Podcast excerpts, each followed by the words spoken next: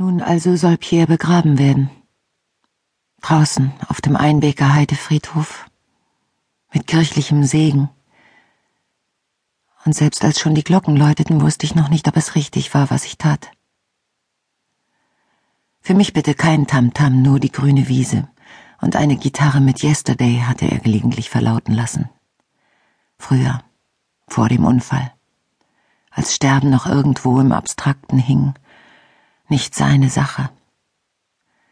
Doch dann, gegen Ende des großen Schweigens, hatte er angefangen, die Finger ineinander zu verschränken. Erst sporadisch, allmählich häufiger. Ein ehernes Bild.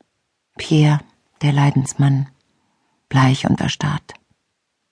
Die gefalteten Hände auf der Bettdecke.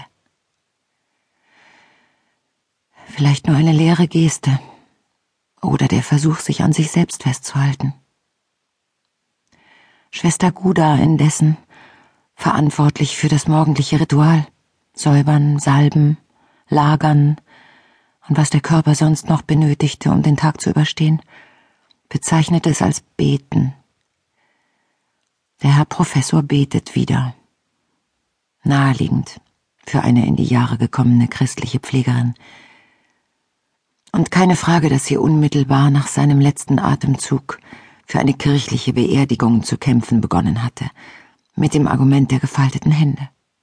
Und vielleicht sei er im Verlauf seiner Heimsuchung ja längst wieder bei Gott angelangt. Darauf lassen Sie uns hoffen, Frau Nora. Aber woher sollte ich wissen, was in Pierres zerstörtem Hirn vor sich gegangen war in der letzten Phase?